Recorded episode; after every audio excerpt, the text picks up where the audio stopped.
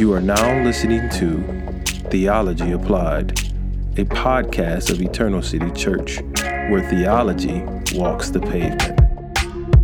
Welcome to another episode of Theology Applied. Today you'll be hearing again from Joe Holland, Chief Editor at Grimké Seminary and sole proprietor of Blackhawk Coaching. Today we'll wrap up our mini series on emotions by discussing how to process your emotions through a helpful acronym Joe created, as well as how one might respond in emotionally appropriate ways in a variety of situations. I trust you'll be encouraged. Friends, welcome to another episode of Theology Applied. I'm here with my friend and coach, Joe Holland. Once again, Joe, thanks for doing a part two on emotions. Yeah, man. Happy to be here. Thanks Appreciate for inviting me back. So, yeah. Joe is the chief editor at Grimké Seminary. He is uh, the sole proprietor of Blackhawk Coaching. I see the logo there on your hat. It's a fresh hat, man. Like that. Uh, so Joe is open for for coaching. Joe, how can they find you for coaching if people want to connect with you personally? Yeah, absolutely. I mean, you can DM me on Twitter is probably the best way. Um, Joe Holland on Twitter. Uh, there's blackhawkcoaching.org. So you can go there too, or .com, and you can um, send me a, um, a contact form too. So both of those work. Excellent. Joe is also a husband and father and foster parent as of recent as well, right? I am. I am. Yeah, man. We share that uh, awesomeness and we do we do both of those yeah it's excellent and disastrous at the same time it is It uh, is very true brother as we have discussed on the previous podcast most christians in the reformed tribe uh, i think lack emotional awareness emotional discipleship we're just kind of failing in that area Mm-hmm. Uh, and so that's part of the reason why we're doing this podcast. So, would you mind uh, maybe discussing why you think that is? Why are we, maybe as the Reformed camp, lacking in this area? And, and what can we do about it? Sure, uh, it, and I should start out by saying that I'm I'm not a researcher. Um, I have friends who are researchers, and so my experience is one of a pastor um, of, of, 20 years working with guys and coaching them. Um, my, my own life, so um, the things that I offer are anecdotal. Um, I, I, think it would be really good for someone to who has research skills to do some research um, on this on on on why do um, people within um, the Reformed branch of Christianity um, often struggle to connect with their emotions for for whatever way or whatever reason that is. So I offer anecdotally, and so I, th- I, think a few things that I've seen come together. I, I think I think especially men um, today, for whatever reason, the generation in front of us, in front of you and I, I'll put you and I in the same age bracket. Um, I think I'm a little bit older, but I'll put us in the same age bracket. Yeah, 43. So we go. pretty close. There we go. Um, I think probably our dads and even uh, dads in front of us, and, and maybe even the generation in front of that, in front of them, um, did not, for whatever reason, know how to communicate. We might call it just emotional maturity. Um, sure how to understand the emotions you're feeling and be able to express them. Um, I'd even say, particularly in a masculine way. Um, certainly, emotions are, are, feminine or masculine. Um, I work with men, so that that's what I focus on. I've got four teenage sons, so even in my parenting, um, I've, I've, parented young men.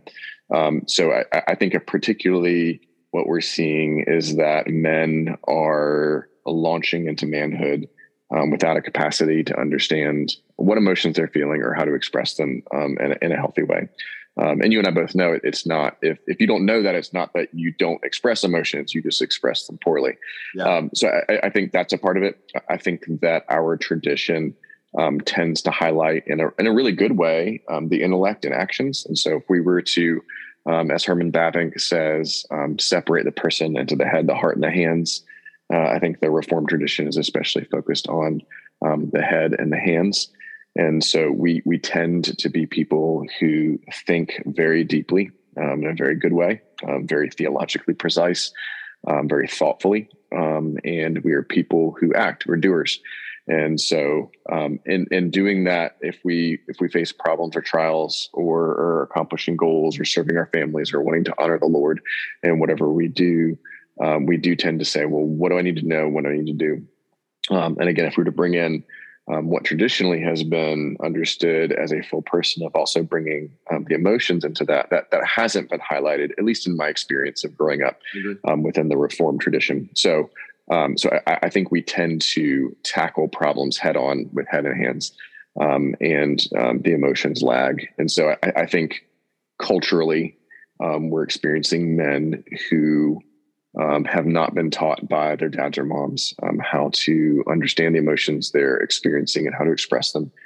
I think within you know, theologically and within worship, we tend to be very heady and action oriented um, without thinking about um, the emotions as well. And so um, I, I, think it's I think it's neglected. I don't I don't think that has to be the case. I don't I don't think emotions are always the neglected thing. I, I think if you read, as we'll talk about the scriptures, I think the scriptures, of course, because they're the word of God, mm-hmm. Um, are very balanced um, in terms of um, feeling and thinking and doing. It just it, it, it seems in the cultural climate I've grown up in as a reformed American Christian um, in the late 90s and into the 2000s um, on the East Coast, being a PCA pastor as many times as I can, I can hedge um, that, that, emotions haven't been something um, that I've interacted a whole lot with. Um, but um, as I've started to delve back within our tradition, it's very much there. I mean, not only scripture, of course, as we've talked about, but going throughout the early church, even into um, we've talked before, the Puritans um, were um, very emotional in their writing and preaching um, and had a very developed view of emotions and the place of emotions in Christian ministry um, and in, in preaching in particular. And um, in what ways should you garner the emotions of people and those kinds of things. So I, I don't, I don't think our our tradition is destitute. I don't think it's lacking. of course, I don't think the Bible is lacking. I think something has happened in the past 30, 40, 50 years culturally. Um, and, and they probably work together or what's going on culturally. Um, a lack of attention on emotions um, has tended to highlight two very good things, um, thinking and doing within our system, um, to the neglect of emotions. So um, the guys that I've pastored, and discipled, and coached don't. It isn't. It isn't even that they um, they have the categories for discussing emotions and what to talk about that. A lot of times, you know, I'll be talking to them and um, you know ask them what they feel, and um, like like I I can respond sometimes. I'll say, you know, how do you feel? I think I'm doing well, um, which is a head and a hands response to a feeling question. Um, so no, no, no, like what, what what feelings come to mind? And then there's that you know deer in headlights look of like I I don't know how to start a conversation when someone pushes me to say, "What are you feeling?" Mm. Um, so um, so so yeah, I, I, I and, it I think probably because women and men experience um, and express emotions differently. I, I don't think that's necessarily the case um, with women within the reform tradition, and so I'd even pull back a little bit. Say I think men within the reform tradition um, this applies to, um, but again, I don't like I yeah it, it would be interesting for um, for a woman who disciples women um, to, to talk a little bit about that, who has more more ideas about that. But those are some of my thoughts about why is this an issue? Um, what are some of the contributing factors that that brought us here? Yeah, even as I think about many of my systematic theologies, there's not like an entire section on emotions and what to sure. do with them. You you have to go into the biblical counseling world, which I appreciate that world. I really appreciate those guys, CCF in sure. particular. But yeah. you know, with with those thinkers, you're right. It's not often addressed, and I think that it it hurts us you know, to yeah. neglect that part of our being. And God made us emotional, feeling creatures. He is an emotional, feeling God. Um, we're not to grieve the Holy Spirit, right? It, it really is, and, and I, and I think I think the response maybe of the men who wrote those systematic theologies might have been, well, um, we we did write our systematic theologies for the mind, and we expected the kind of apprenticeship and mentorship um, that happened between uh, dads and sons, and also between um, pastors and pastor candidates, between pastors and church planters.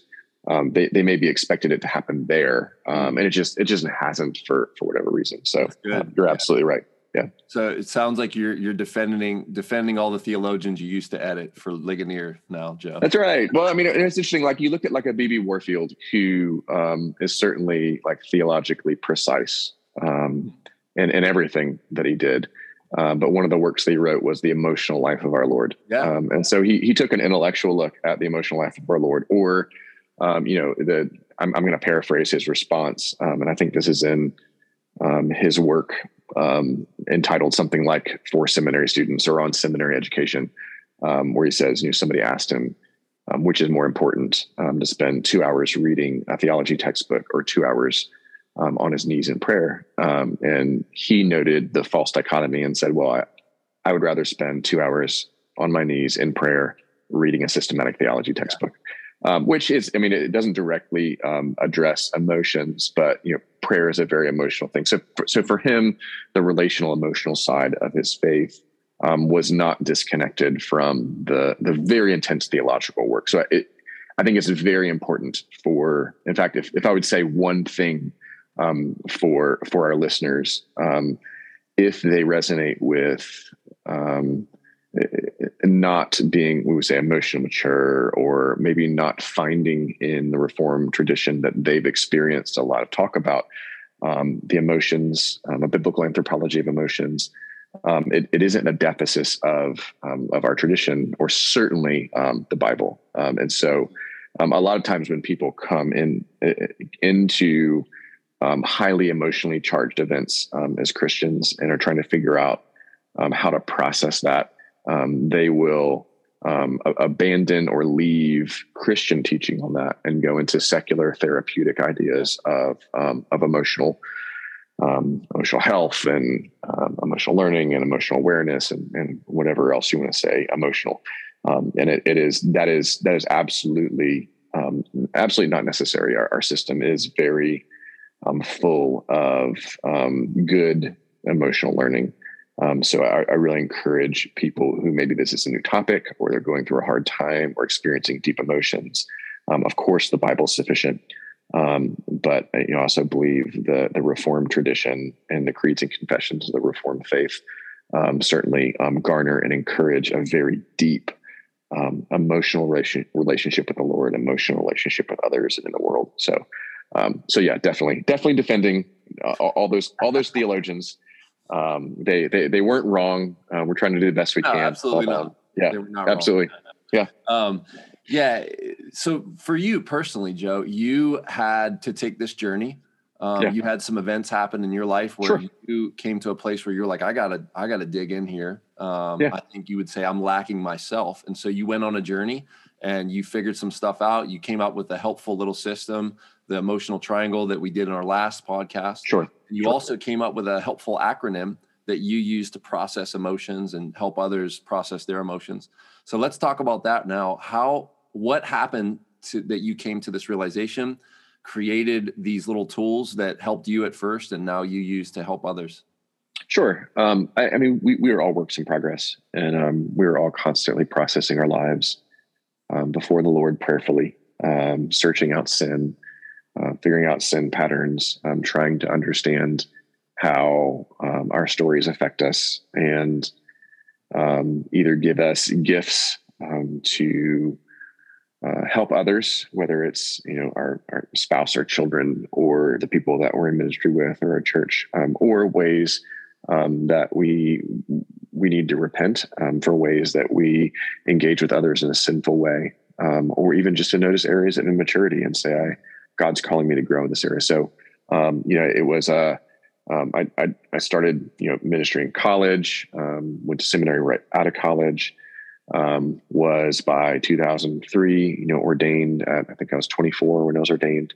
Um, you know, I, I, I, you know, very, you know, newly married, new kids, young family, you know, all of that stuff. So, you know, raising children, uh, growing marriage and everything that comes along with um, new marriage, um, ministry, all the challenges of ministry. Mm-hmm. Um, and, and those things kind of, uh, was a snowball? Just, um, they, they tend to all three of them work together in, in, a way that, that scripture teaches us it will, like our, our ministry and our family and our personal life are all intertwined. And so, um, especially about 10 years into um, ministry, you know, having noted areas I needed to grow as a husband and areas I needed to grow as a father and areas I need to grow as a, as a pastor and seeing the ways that a lot of um, things came out of my family of origin and how does my family grew up and affect that um, uh, led me to start thinking through, Hey, I, I'm, I'm God's given me a certain amount of, of smarts, um, of intellect.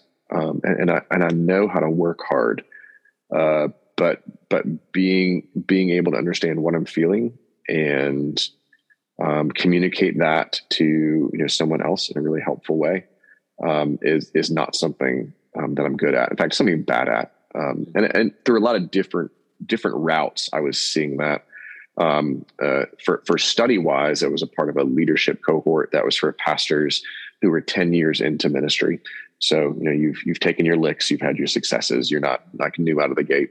And um, you know uh, we were talking about the how emotions can impact us in pastoral ministry. That we can think the right things and do the right things, um, but if you know we're cynical or if we're angry um, or if we're deeply sad, that um, we can think and do the right things, um, but it doesn't mean that we're in a good or healthy place as as ministers, husbands, fathers, um, friends, uh, you know, fellow elders um, of people serving on our teams. And so that was my first thought into thinking through that.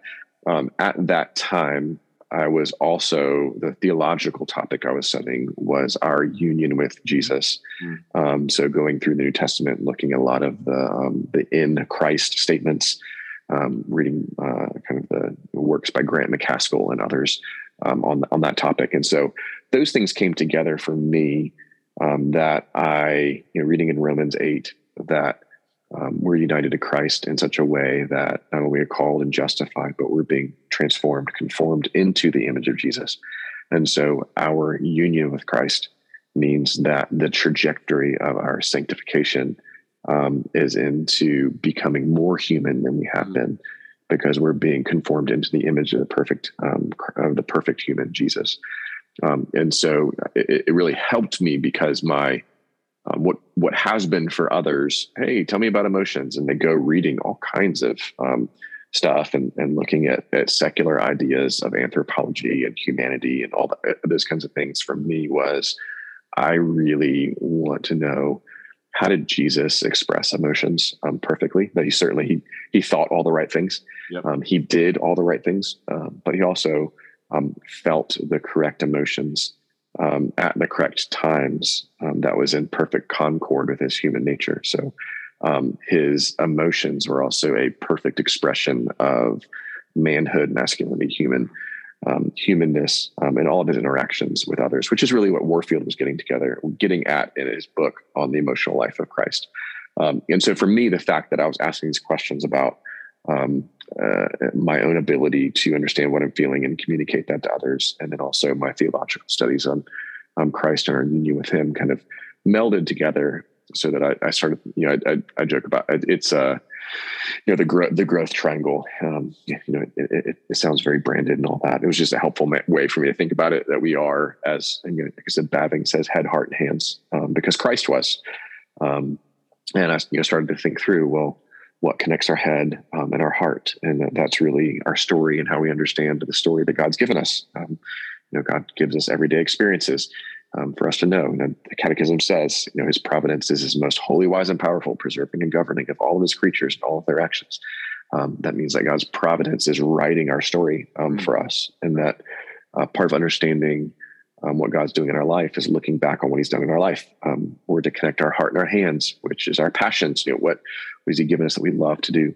Um, or connecting together our head and our hands, which is the skills and habits um, that we um, employ in His Word and His world, according to His Word, um, for His glory. So, so all of those things, the you know, my, my, sin, my understanding of my own immaturity, um, areas that I know need to grow. Everything from as a you know father and a husband and a pastor and a friend, um, and the the the difficulties I experienced in pastoral ministry to the theological things that I was studying about union with Christ. So all that came together um, to um, to help me to. Um, hopefully, start to develop a biblical view of the emotions um, that are very Christocentric, um, that I really tried to distill down to a way that I could help other men hmm. um, who I was discipling or coaching or training. Um, and that led to the you know the the acronym we talk about, which is just a, a funny acronym. Um, Flash Judges is what I call it. Um, F L A S H and then J D G S.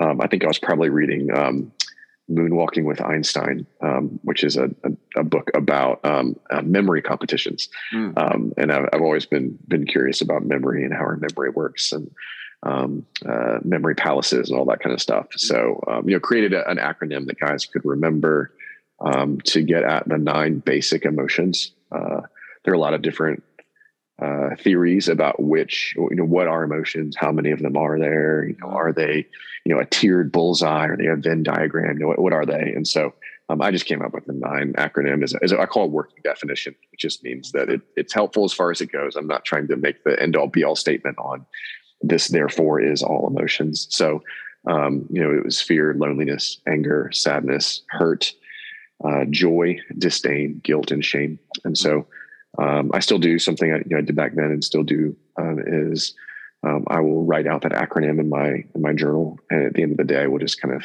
uh, go through and say, sometimes middle of the day, um, what have I felt today? Um, and that was the beginning of me trying to figure out um, what what emotions am I feeling.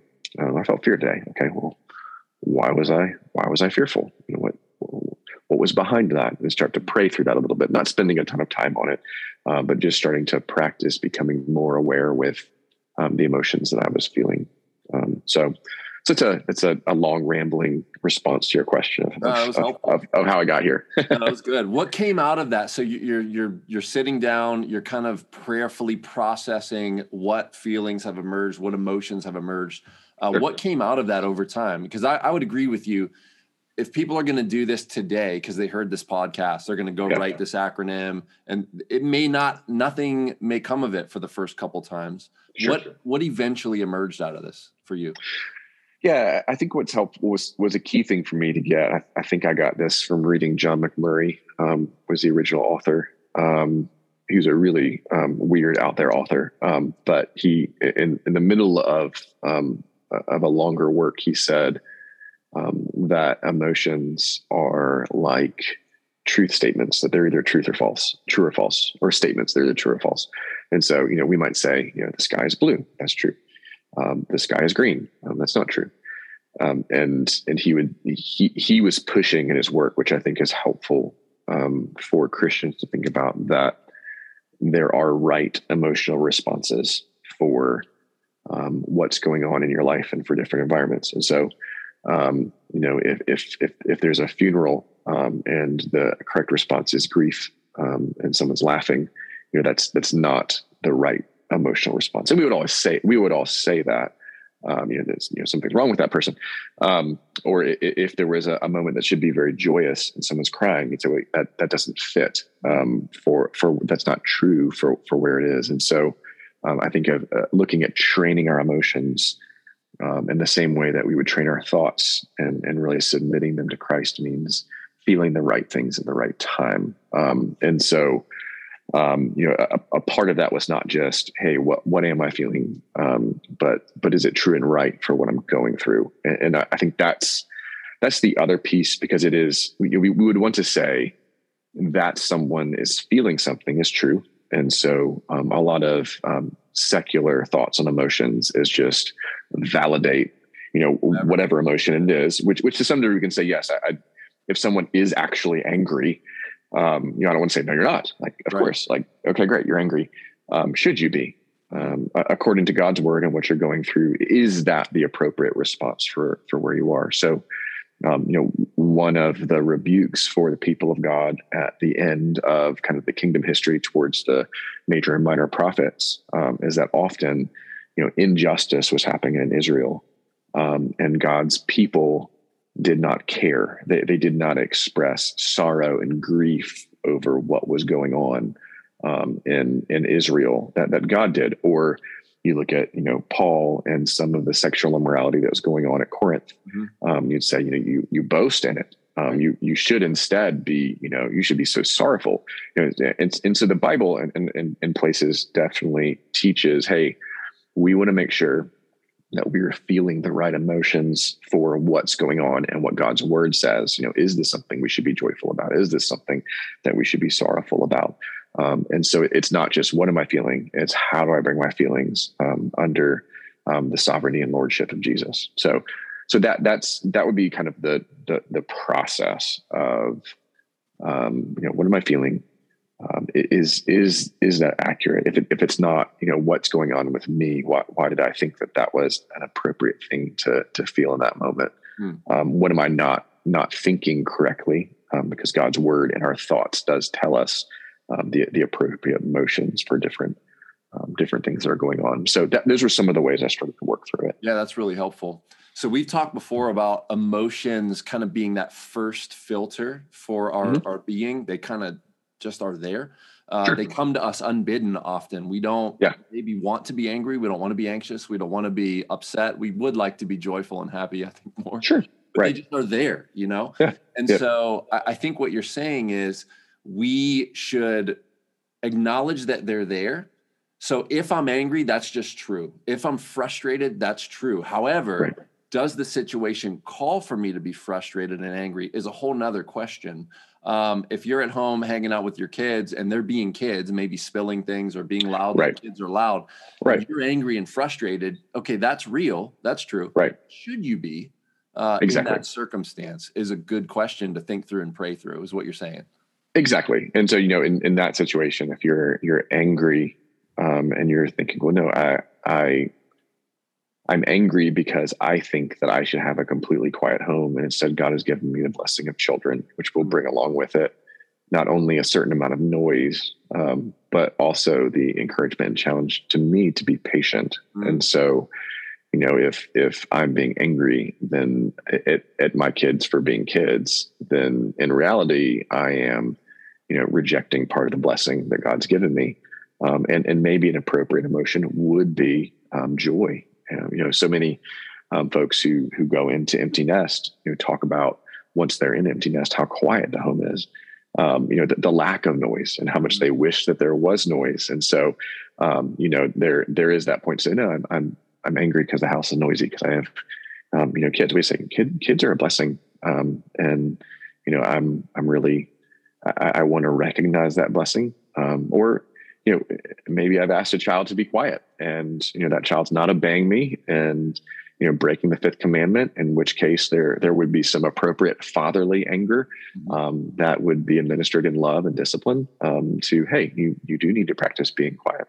So that, that would be the, not just the, ah, I'm angry or uh, it's, it's thinking through it. And so um, I, I, think the best way to understand emotions is they're like a check engine light on your dash. Um, you know, they don't they don't tell you what's going on. They tell you that something's going on.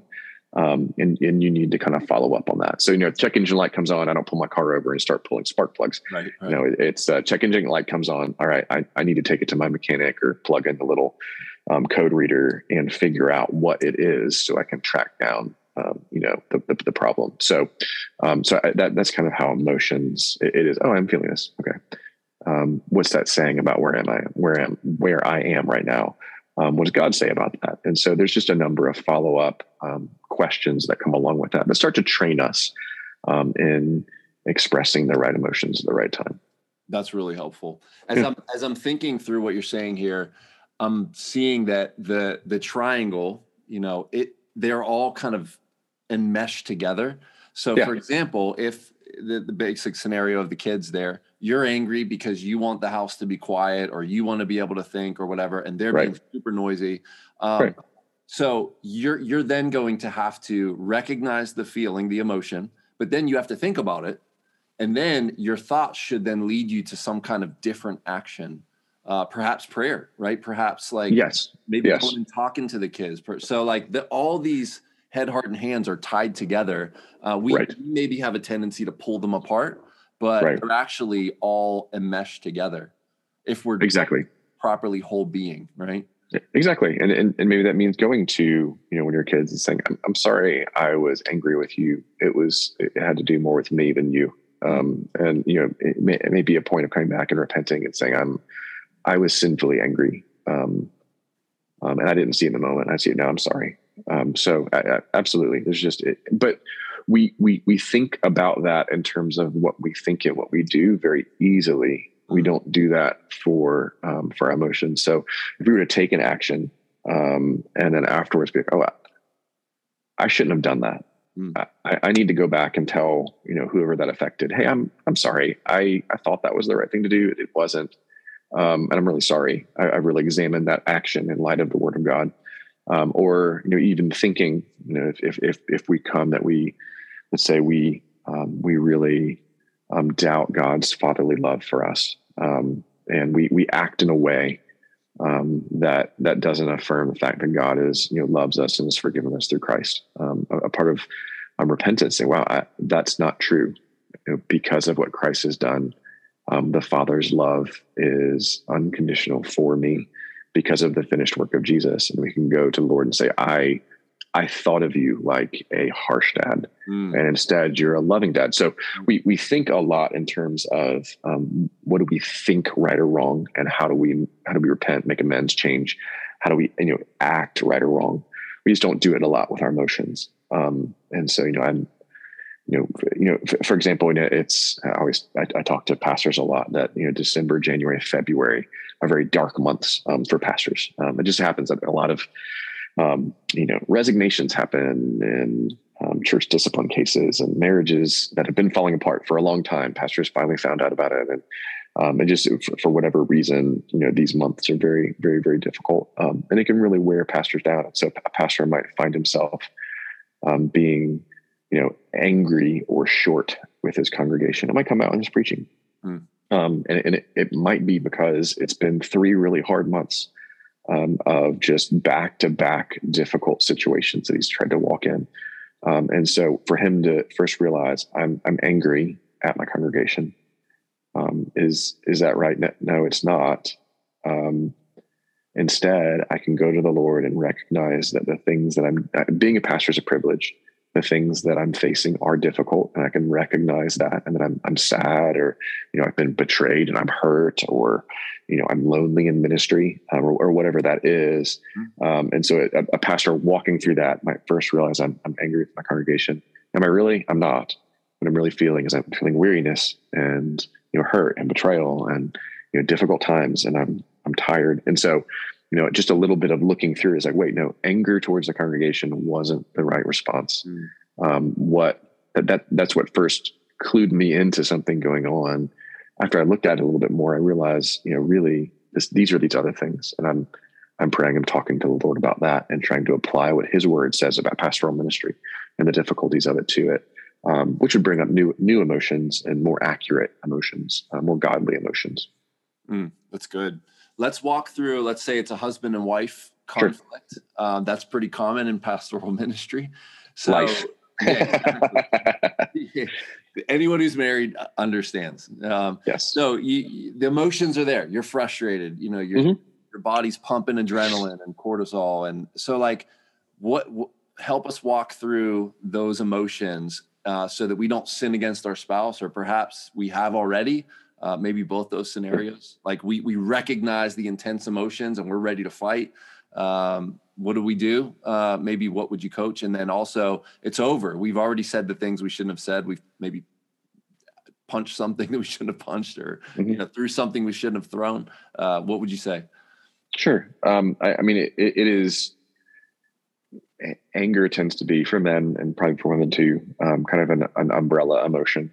Um, it is the first thing that we think we feel, or maybe we real feel, and um, there's something else under it. And so, um, I, I, think, especially in what you're striving for in a Christian marriage, the the oneness between husband and wife um, is that you you want to communicate to your spouse um, what's really going on, um, so that they understand you. And the assumption is that men are loving their wives as Christ loved the church, and um, women are submitting to and, and honoring their husbands as the church um, does to Christ. And, and, so, you know, because there's the assumption that you're for each other, a lot of times getting to um, the actual emotions really, really helps. So if it's uh, I'm angry you and I'm angry you, that's that might be the the doorway into um, what it was. But let's you know, let, us say it's something like um, the the the wife is frustrated that the husband isn't taking out the kitchen garbage.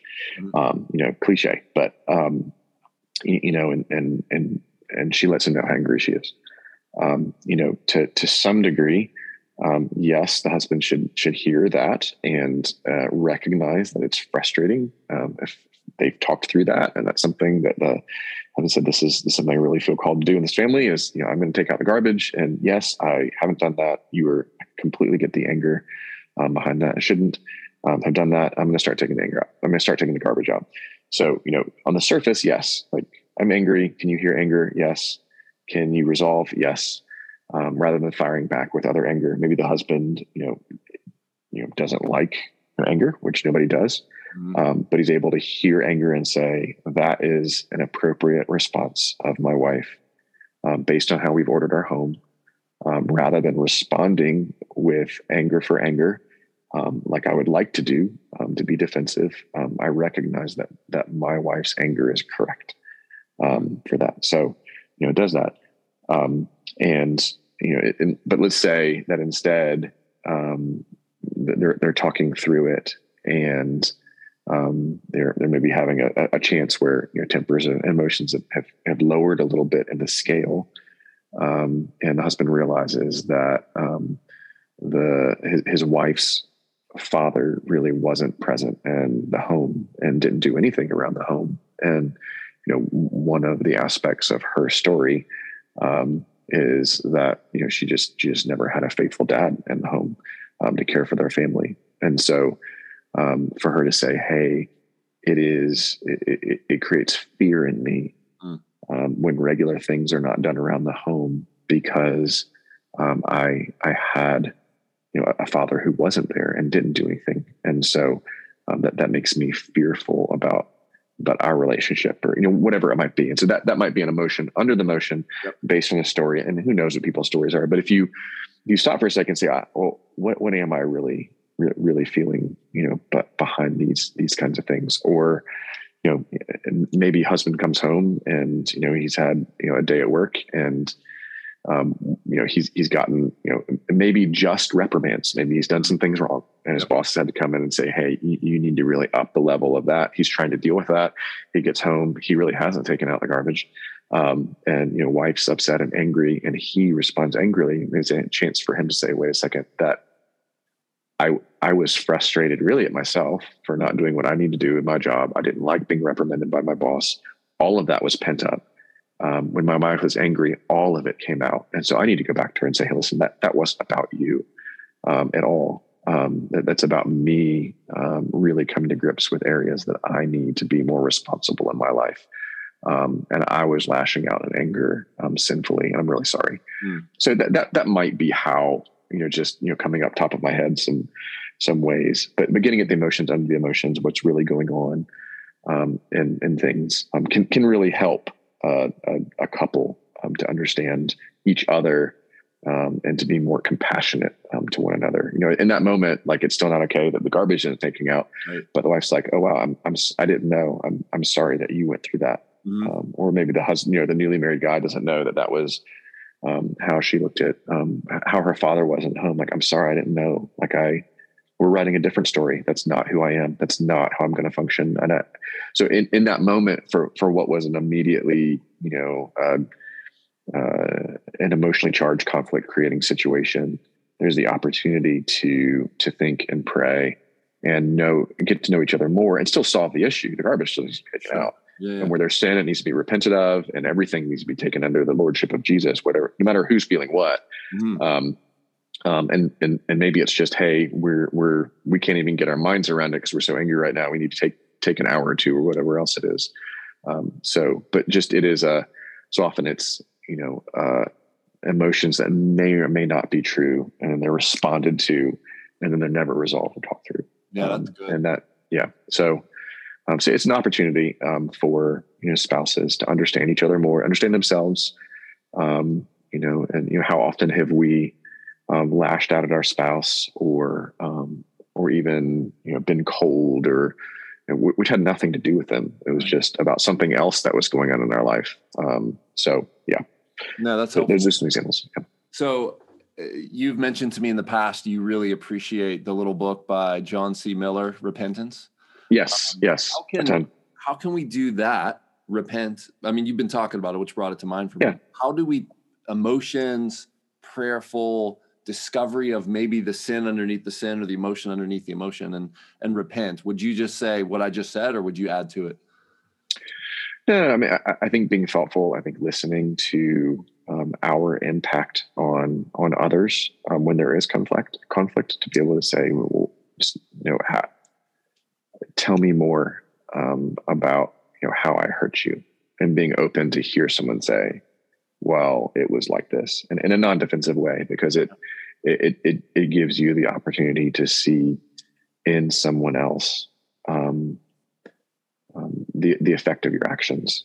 Um, say, oh, I didn't, I did not realize. I, I need other people. I, I, have my own blind spots, and so um, that that leads to understanding. It doesn't mean that everybody we talk to is an errant and has a perfect view, um, but we at least need more views than ourselves, um, our own view, and um, certainly asking God through the Holy Spirit, working through the Scriptures to to search us and to know us. and so regularly reading the Scriptures and praying and um, considering our lives and asking God through the Spirit to show us areas of sin. Um, and then, you know, realizing that if we confess our sins, He's, you know, faithful and just to forgive us our sins. And so there's there's great hope in searching and finding sin and being able to repent of it. Mm, that's good. That's really good.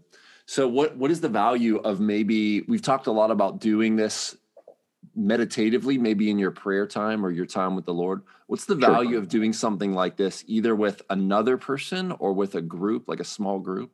You think that's helpful? Um, I, I, think you should pick relationships um, that should or would really benefit from um, greater emotional awareness or maturity, um, and um, begin um, to see in what ways you could be more emotionally honest in those relationships. And so, you know, some of them, of course, be family um, with your spouse or with your children. Those are obviously areas.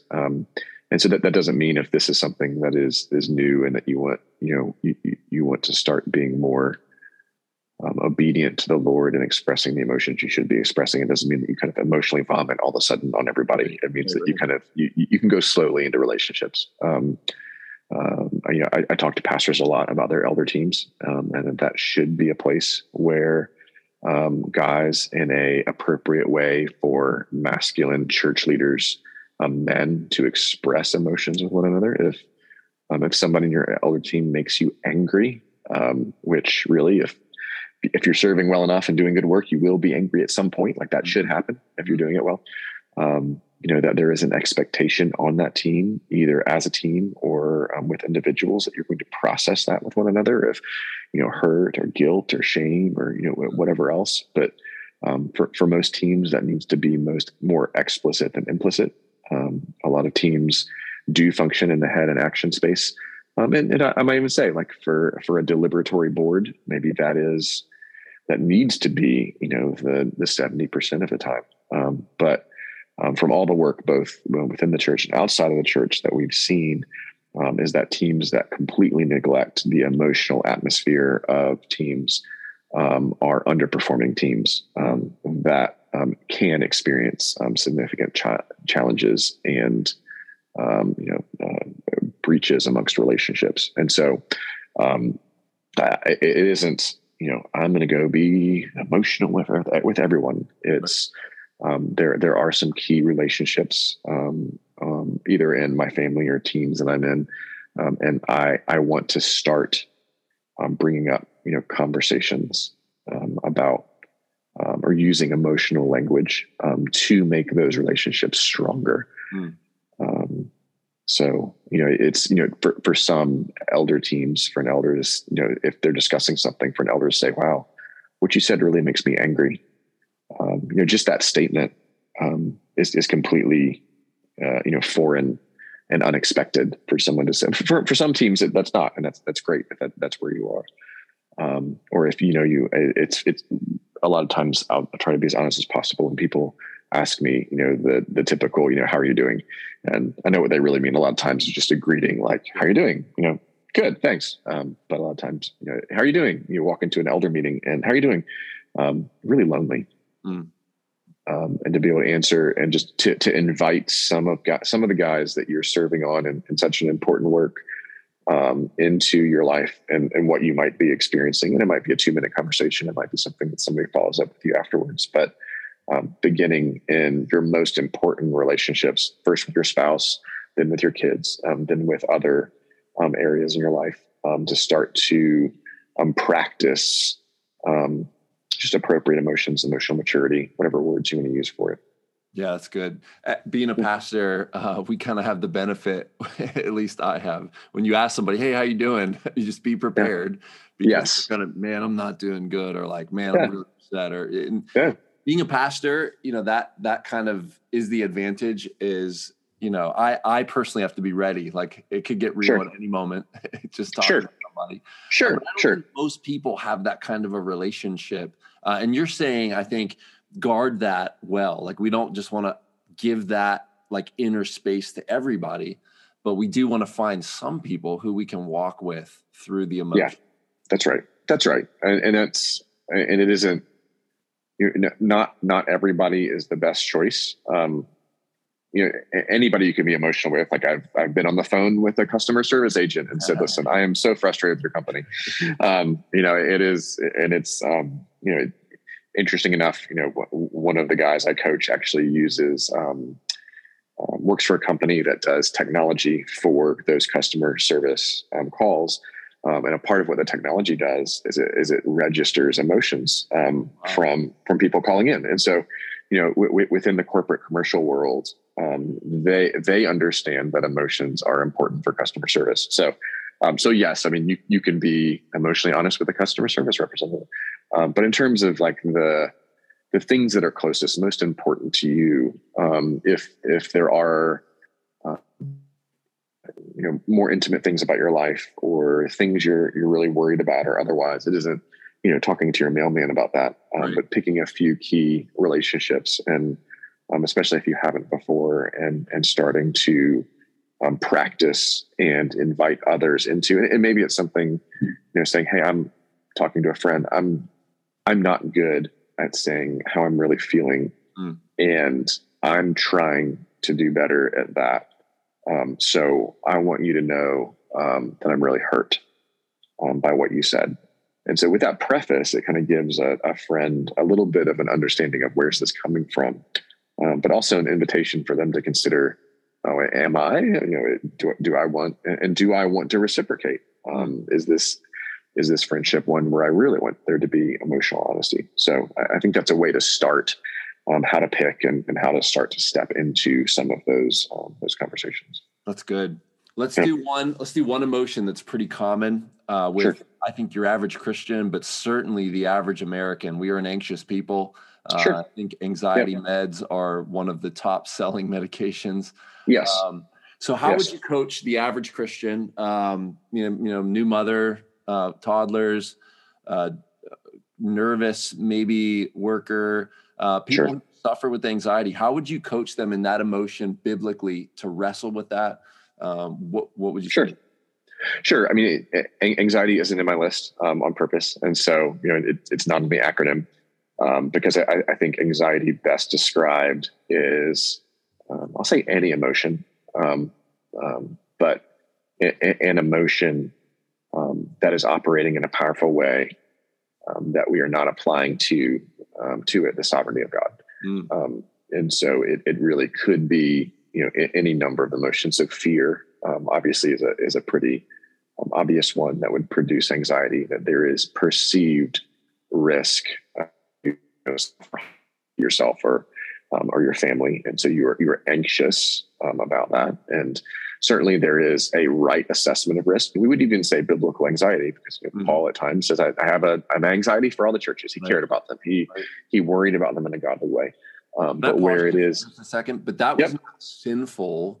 No, like, uh, be anxious for nothing, pray about everything. Right. Right. So like there is a, a distinction, I think, between right.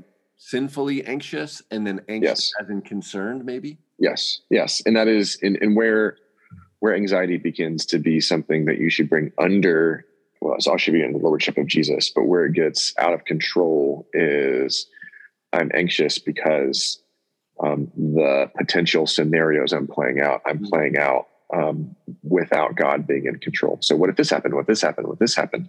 And when people do that a lot of times they're making those scenarios you know, what if my spouse died? What if i got terminal cancer um, what if the stock market crashes? Mm. You know, what if a virus wipes out 70% of the population? Um, you know, all of those what ifs are typically worried about um, without saying God would still be God. Mm. He is still in control.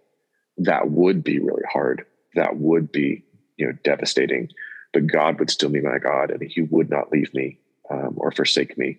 Um, he would take me through that. Um, I know that if if I live or I die, um, that I am in Christ and He is mine. And so, um, you know, wh- where anxiety becomes, we would say, you know, sinful and biblical anxiety is when um, we worry about scenarios that we play in our head um, without Jesus on the throne. Mm. Um, and I, it, it, could be loneliness. You know, you know, for example, it's uh, you know, if, if someone is unmarried, um, you know, what if I'm never married? What if I never find somebody? What if, and so it's, but, those what ifs are played out um, without saying Jesus, but Jesus is on the throne. Mm. And so that would be hard, but my God is God and Jesus is King.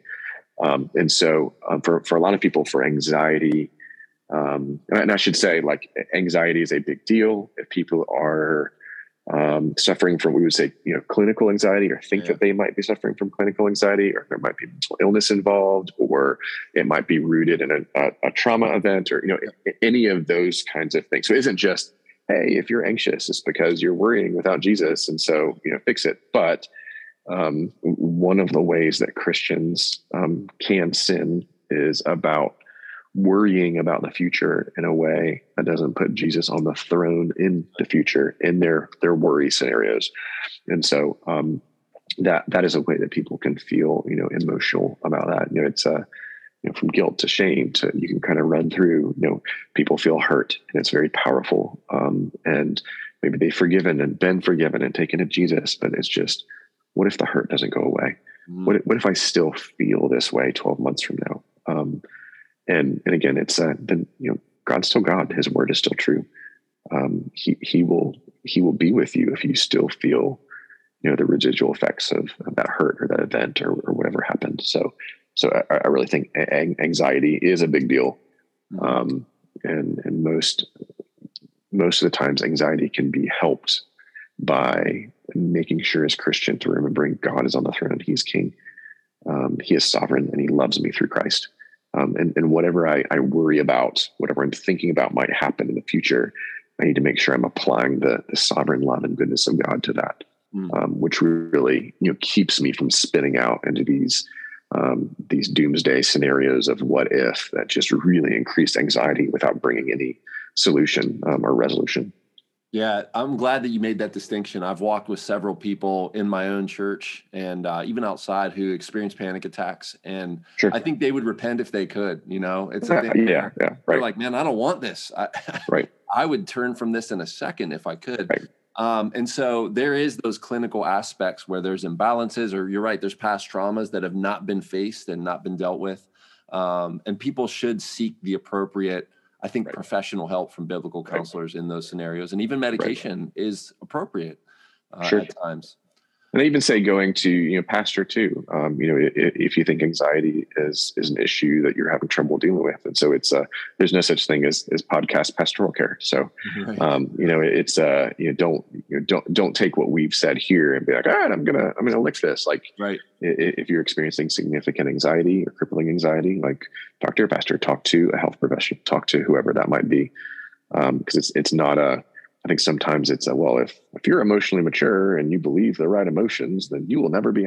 That's just not that's not realistic or true, or how God designs people to be cared for um, in the church. Agree. Yeah, appreciate that, Joe. Yeah. So last last question. We got about sure. six minutes here, brother. Uh, sure. How would you want to coach the average Christian walking, watching this right now, listening to this right now, to just begin a journey of emotional uh, discipleship for themselves? Uh, what's the last word you would give to them? Yeah, like it, it isn't. I think start where you are, um, and so I, I, I'm I'm going to assume most Christians listening to this are, you know, living their life to God's glory, um, and hopefully are reading His Word prayerfully. And so I, I would say a start is simply just paying attention um, to your day and how you're feeling through the day. And so you, know, you don't you don't have to go into the woods with a Bible and a journal for three hours to to do any of this. It's hey, I, I was in you know an all hands this meeting, uh, an all, an all hands stand up meeting this morning, and um, somebody said something and it really bugged me, or you know my friend's moving away and I'm feeling lonely, and you know there, there's no lack of whatever is going on in our day to start to simply be aware of this is what I'm feeling. What does what I'm feeling tell me about what God's up to in my life? Um, what He's called me to? What what extra information does it give me um, about how God's called me to serve in His world? Um, and how can I grow to be more aware um, of my emotions just by paying attention? So, um, you know, at, at, any point of the day, in any context, whether you're alone or with your other people, with other people, you can um, say, "Well, what, what am I feeling? Why am I feeling it?" um, or God search me and know me, um, including my emotions. You know, is is that right? What's underneath that? Um, and and hopefully a, a, super super not navel gazing myopic way. So right. so really this I'm not trying to say this. You know, you just spend excessive hours of um, you know self introspection. You know, and it's just just paying attention. Um, and then paying attention to you know, the Word of God as you prayerfully read it. Um, you know, the Bible from from Genesis to Revelation is is full of not only emotional language, um, but um, uh, passages of God's inerrant word about real events that happened in human history that are recorded in such a way to evoke emotion. Mm-hmm. Um, you know, we we don't have systematic theologies in the Bible. Like there's no um, you know seven loci of systematic theology um, as you know the 67th book of the Bible um, there, there's really even if you get to the gospels they, they, aren't they aren't journal entries it's not like day two with jesus we got up ate fish uh, you know traveled to capernaum um, they they are collected and written um, in such a way to um, engage the whole person what we think what we do and how we feel um, and so um, really there, there's no passage of scripture that you can't read and ask what emotions does this evoke and, and, folks in our tradition tend to data mine um, scripture. You know, we'll read through and say, well, what doctrine's here, and what how does that doctrine lend towards? And that's good. We, should know what the truth that God teaches. Um, we also should know the true emotions that God's word teaches us to have. And so, um, again, it's uh, I'm, I'm, assuming that's you, you, don't need to do like a, a, study on emotions in the Bible. Just keep reading whatever you're reading. Notice um, where right, and just notice and pay attention to it. Um, you know, you, maybe you read um, a pericope from um, the New Testament and say, well, what would have Jesus's hearers felt mm. after they heard that sermon? Um, as one of the things you, you you could ask, or especially, of course, the Psalms. Like the Psalms are intentionally um, emotionally evocative, emotionally training um, Psalms. And I think one of the detriments to the church is we don't sing more Psalms. We're not in the Psalm as much. And so I think one of the reasons that um, we do, we are more emotionally immature as Christians is this: we are not exposed to the Psalms yeah. in Christian worship like every other generation of Christian mm. um, and Old Testament believer was.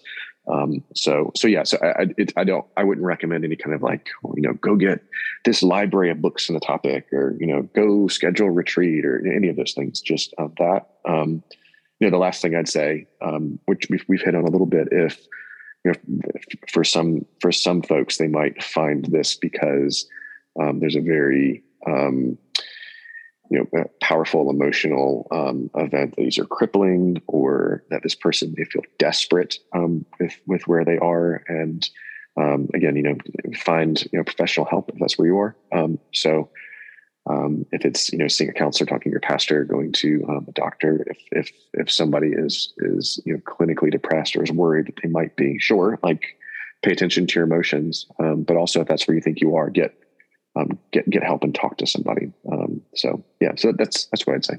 That's great, Joe. Man, thank yeah, you man. for your time, sure. brother. I really enjoyed our conversation. Once yeah, again. absolutely and the time just flies, man, when you're talking. Uh, so much fun. So I appreciate you, brother. I know yeah, that our listeners too. and watchers are going to really benefit from this, and I uh, look forward to doing it again sometime, bro. Yeah, absolutely. Thanks so much for the opportunity. Yes, sir. All right, man. All right, man. Have a great day. Yep. Bye. All right, peace.